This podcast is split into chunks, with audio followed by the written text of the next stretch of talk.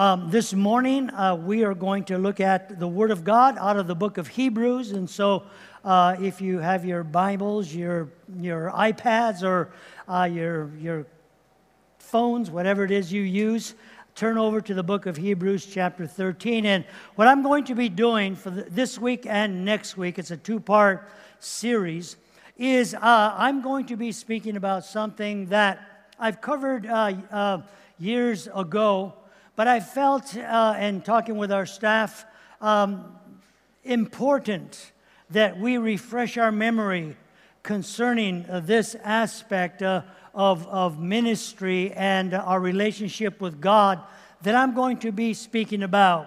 And it's dealing with uh, the altar, dealing with the altar because people of every, every culture and every society have a way of commemorating particular events in different ways. You know, here in the United States, we have special days that we acknowledge certain uh, uh, events that have taken place in our country's history. There are war memorials that people have set up uh, to commemorate uh, and to remember those who gave their lives for our freedoms. Um, and uh, commemorating different battles. And then again, more personally, we commemorate uh, different holidays that we have, birthdays, etc., uh, that uh, we commemorate with gift giving. And so um, there, these are just a few of the many, many ways that we see how people commemorate experiences in their life or remember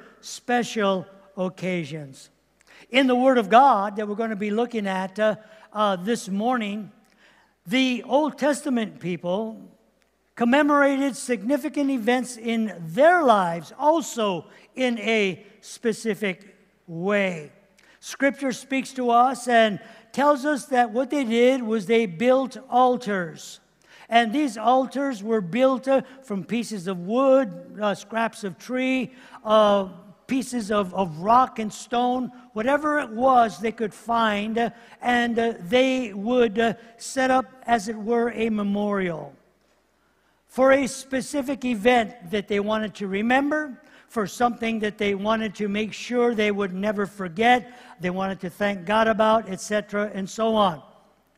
Noah, we know, as we read in the Word of God, he built an altar when he walked onto dry land following the flood, and he wanted to commemorate uh, and to thank God uh, for that safe journey. Abraham, we know, built an altar when he arrived uh, in the land that God promised him that he would bless him and multiply his seed. And so he built an altar to commemorate that experience also. Isaac, his son, was an altar builder. Throughout the Word of God, we see men uh, of God who took time to remember God, to thank God, to worship God at what they called an altar. Moses, we know, raised up an altar and he called it Jehovah Nisi, the Lord our banner, to celebrate a victory over the enemy.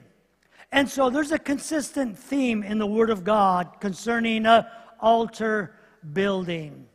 And uh, here for you and I, out of the book of Hebrews, chapter number 13, and I, have entitled uh, this message or series of messages, uh, Altars, Our God Connection. Our God Connection, because that's exactly in these uh, examples that I was speaking to you about, was taking place these men wanted to find a way in a place where they could connect with their God, Jehovah God, the God of Israel, and commemorate and remember the great things and to thank Him and to come to a place where they could open their lives up and come in contact with God. There are different mindsets and, and thoughts about making altar calls. There, there are some places, some houses of worship uh, where that does not happen. We, in our ministry, in our fellowship, we always make altar calls, and we're going to see the meaning behind that and the importance of, of what the altar is all about. It's just a place, basically, where we come and uh, have our connection with God. In Hebrews chapter 13, starting with verse 8, the writer of Hebrews says these words Jesus Christ is the same yesterday, today, and forever. Do not be carried about with various and strange doctrines, for it is good that the heart be established by grace, and not with foods uh, which have not profited those who have been occupied with them. We, everybody say that word we.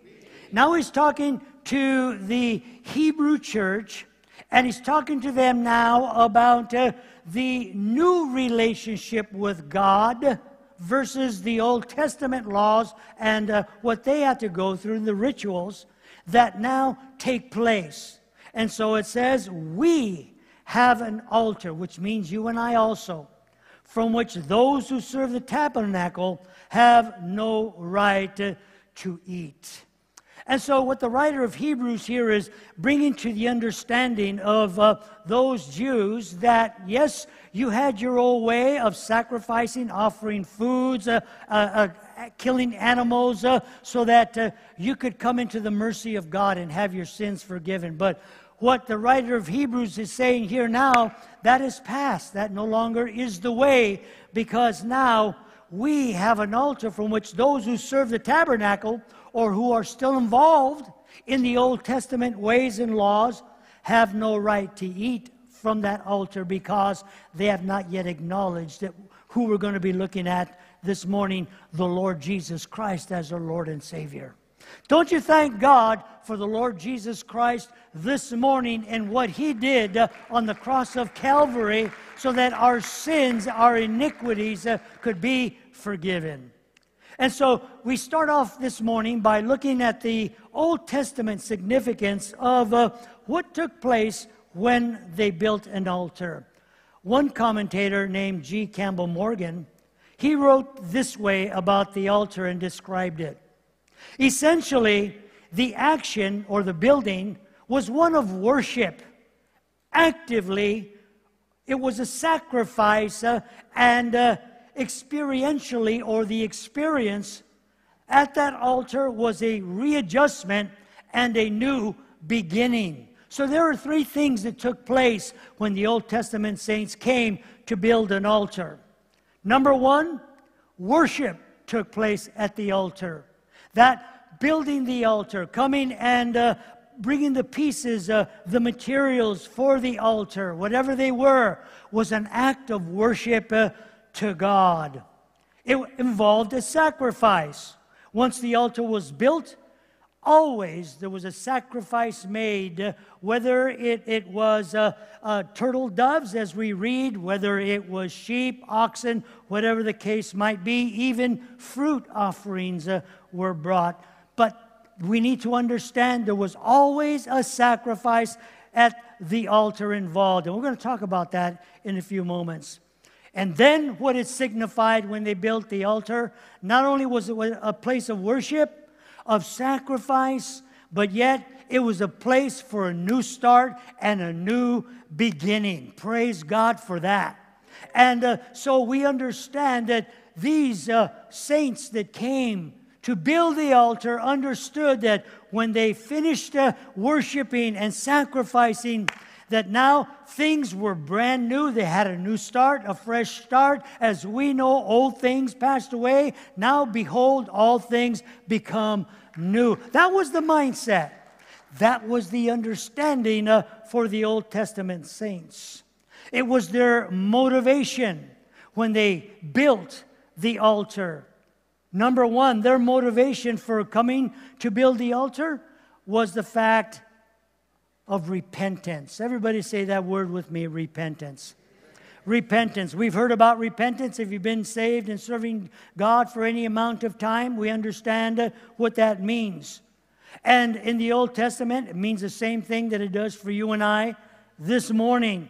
The Hebrew altar builders understood that their sins separated uh, and distanced them from God. And so there was an act of repentance, an attitude of repentance at the altar because they knew they needed forgiveness of sin in their life. And then, secondly, their motivation for building the altar was yes, repentance, but yet showing that they were going to submit themselves uh, to God, to Jehovah God in their lives. It was a symbol of submission and reverence to God, more than just a ritual. You know, today, uh, folks don't uh, look at the altar when we have altar calls. Sometimes they look at it, you know, maybe coming from different backgrounds and religions, as some kind of a ritual. And so you come, you genuflect, you come down, you, you you, you come and pray a couple of prayers and then go back to your seat and you're done. But see, true understanding of what the altar is when at the end of the message uh, the pastor says, Let's bow our hearts before the Lord and makes an altar call. It's far more, it has nothing to do with being a ritual. But what it means is that I'm coming to God and I am submitting myself to God. I'm repenting and I'm saying, God, you are the ultimate authority in my life, uh, and uh, I reverence you, I honor you as uh, the God of my salvation. That's so important when we, we understand the concept of, of what the altar is about. And then what we're doing is, thirdly, we're saying, God, I'm going to depend on you in my life for everything I need, for your help, for your guidance, for your wisdom, for your strength. And I'm going to thank you for that. It was a, a, a place of dependence and thanksgiving. It was a, a place where they built altars in times of joy, when they were joyful, when even in times of sorrow, in times of victory, and yes, even in times of defeat. And these Old Testament saints uh, built these altars because they had a desire to do what? To connect with God, to meet God, to have God get involved in their lives. And so the altar became a point of connection. Just because we have been saved for months, years, decades for some. We haven't been the century yet. I don't think anybody's been saved for a century, 100 years. If that's you, wow, praise God. Good stuff. But yet, sometimes we feel because of the time that we've made altar calls and we've done that and I've done that and I've done that, that they're no longer needed. I don't need to do the altar call anymore because I'm cool, I'm, I'm done. You know, I have arrived, I've, I've, I've, I've, I've no, you know. And what we do is we miss the whole mindset and understanding of what the altar represents, how it can impact our life, and how that connection with God constantly needs to be made. You can make, yes, we come here at the altar in church, but there's some folks who just turn around in their seat and they make an altar call. Some folks just sit down, put their hands over their face, and they make an altar call. We're going to see next week how there were specific issues that, that God spoke to the, the men of God concerning how to build an altar, what tools to use, what not to, to use, what not to do. And for you and I, that's the Old Testament rule that you and I have been set free from. Don't you thank God for that? We're, we're no longer bound by laws, but by God's grace, His mercy, and His goodness. The altar was an act of worship. In our text, it says that we have an altar. In other words, now we have access in the New Testament, the New Testament saints. Because we know at the Old Testament, the high priests were the only ones who were able to go and have access into the tabernacle, the Holy of Holies, where the mercy seat was of God, where the Ark of the Covenant was. And uh, it was only the high priest who was able to go in there and petition uh, for the, the people of God for God to forgive them. He was their mediator.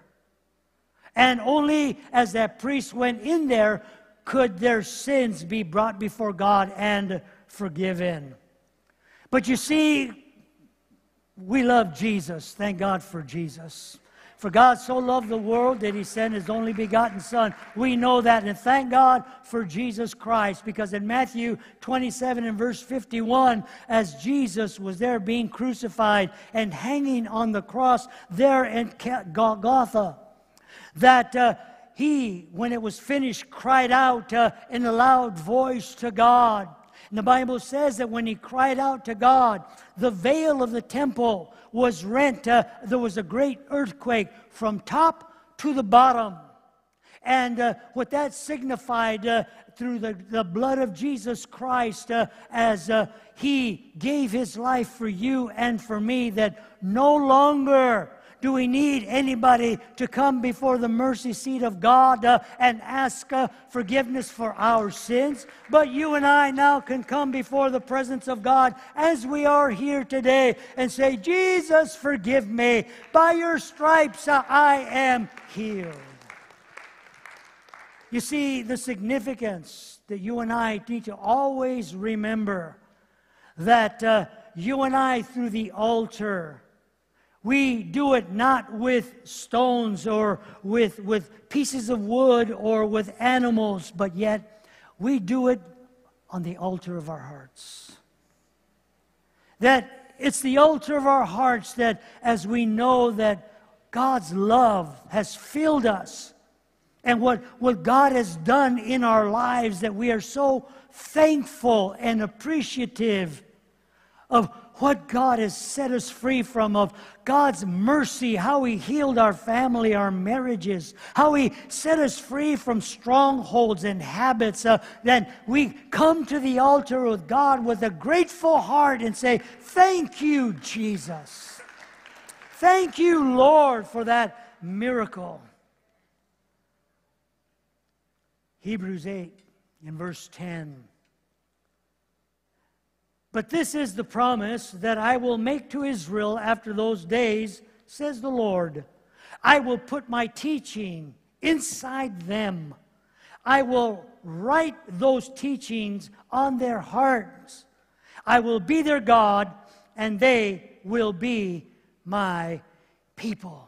The altar was an act of worship. And when we have altar calls here, has nothing to do uh, with rituals, but yet it is I am worshiping you, God, with everything inside of me because your word lives in me. Your Holy Spirit lives in me, and I am so thankful. C.S. Lewis goes on and describes the altar call experience, and he says this it is an act of worship from deep within the heart in which we gratefully and willingly sacrifice all personal desires and self interest in order to approach God. Altar building was expressed from within the New Covenant Christian life. It acknowledges, and this is important, absolute sovereignty and the impeccable holiness of God. That's what we're saying. That's what we are, are, are recognizing when we come to the altar. That God, you are sovereign, you are Lord in my life. There's no one else that I want to have authority in my life. And we come with absolute understanding that we come to Him without any preconditions, and it's a total surrender. Because God's holiness is what? Impeccable. What does that word mean? Flawless, perfect, above reproach, unblemished. Unblemished. You see, when we come to the altar, we understand that we're acknowledging who God is and that only He is the one who is able, through His Son Jesus Christ, to forgive us of our sins because He is the only one, His Son Jesus Christ, who is without sin and who is perfect. And so we express our confidence at the altar in Jesus Christ as our Lord and our Savior. It's the same for you and I this morning. As the Old Testament saints said, they recognize God, they worship God, they surrender to God, they sacrifice to God. When we come to the altar, we understand that it's a place of sacrifice, just as the Old Testament saints understood that. Worship and sacrifice are not the same experience. What do I mean? Listen, worship is a heartfelt giving out of our devotion and commitment to God. When we worship God, it's coming from our heart. We build that altar from our heart and say, God, we worship you. We acknowledge you. Eh, we, we give our total surrender to you. We give our commitment and devotion to you. That's what worship is. Sacrifice is different. Listen, sacrifice is an intentional giving up. Everybody say those two words give up. Giving up of what? giving up of all that stands in the way of our commitment to Jesus Christ. It's giving up everything that hinders us uh, from submitting our lives to Jesus Christ. That's what sacrifice is. That's what it meant in the Old Testament. We are sacrificing and giving up because in the Old Testament, the livestock that they sacrificed was their source of money, income, of value. That's how they valued what they were worth, was through their livestock. And when they sacrifice that, they're saying, We are committing this to you. We're giving this up to you because we love you and we worship you. And that's what happens when we come to the altar. We're saying, God, we are sacrificing and uh, putting to death. That's what it means because those animals didn't get up and walk away after the altar. Yeah, they, they, were, they were graveyard dead. That was it. And so, for you and I this morning, when we come to the altar, it's a sacrifice, and we're saying we are going to be dead to those things that were hindering us, those things that were keeping us from surrendering to you, those things that were holding us back from committing our lives to you. God always required a, a, sacrifice at the altar in the Old Testament, and it's the same for you and I this morning as uh, Christian men and women. Why does He require a sacrifice? The answer lies in the jealousy of God. Our Bible says that God is a jealous God. Do we have any jealous people here? Do we have any people who have to fight jealousy? Yeah, okay, I, I, can tell we already, we already know there's some. And, and you know how that feels. You know how that feels when you say, well, how come you didn't do that for me? How come you did it for them? Or how come you said that to them and you never say that to me? And how come, and so on and so forth. You know, what? that's jealousy right there at work. And the Bible says that God is a jealous God. Exodus chapter 20. I'm going to take a little bit of time and read these uh, verses to you.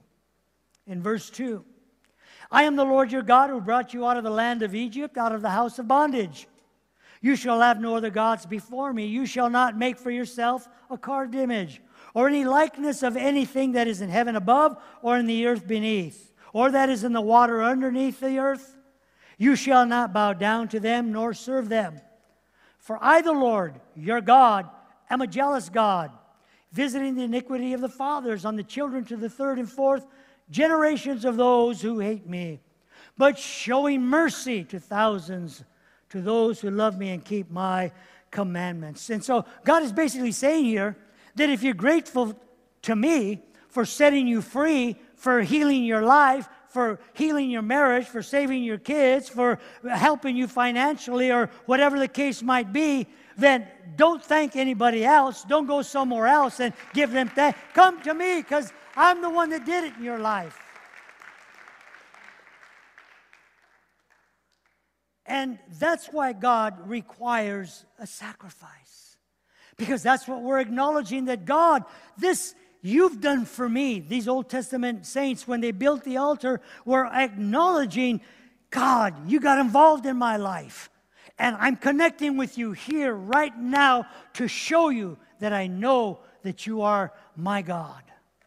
And to prove it, I'm sacrificing these, uh, whatever it might be. God requires that we elevate our worship of Him above our desire for anything else but Him, for our worship to anyone else but Him.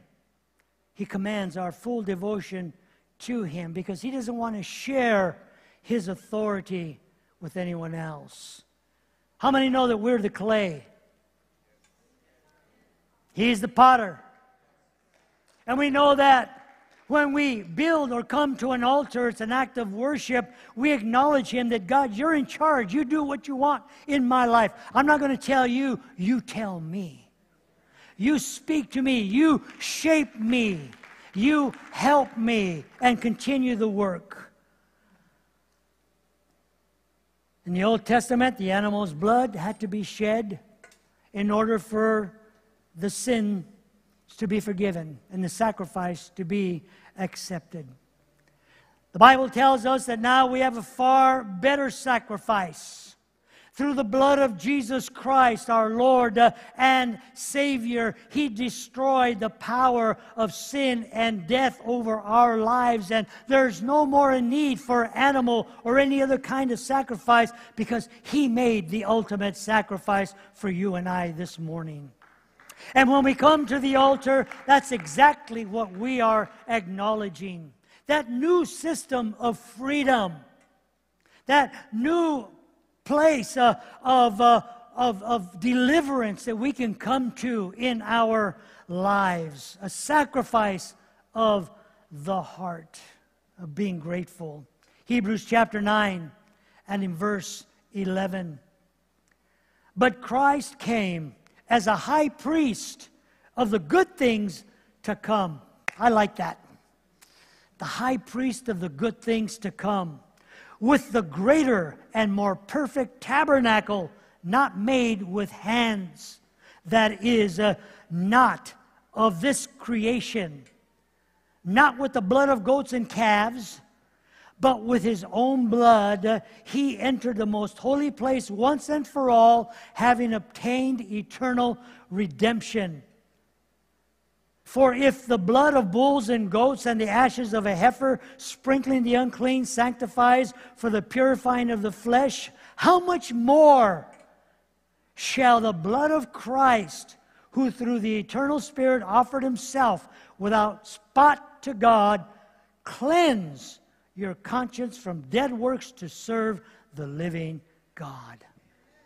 Wow, what a mouthful here this morning. We could spend 10 hours just on those scriptures, but we're not. You see, I'm going to stop here because I want to, I'll, I'll carry on this uh, next week. This morning, as Christian men and women, we should never have the mindset that we outgrow the altar or there is never a need. Uh, to come or to build an altar in our lives. Whether it's here in church, you can build an altar in your home, and it does not have to ha- look a certain way, be a certain place. Wherever God speaks to you and you want to connect with Him, it is there where you can come and open your heart and your life to God and say, God, I want to worship you. I'm coming because I just want to connect with you.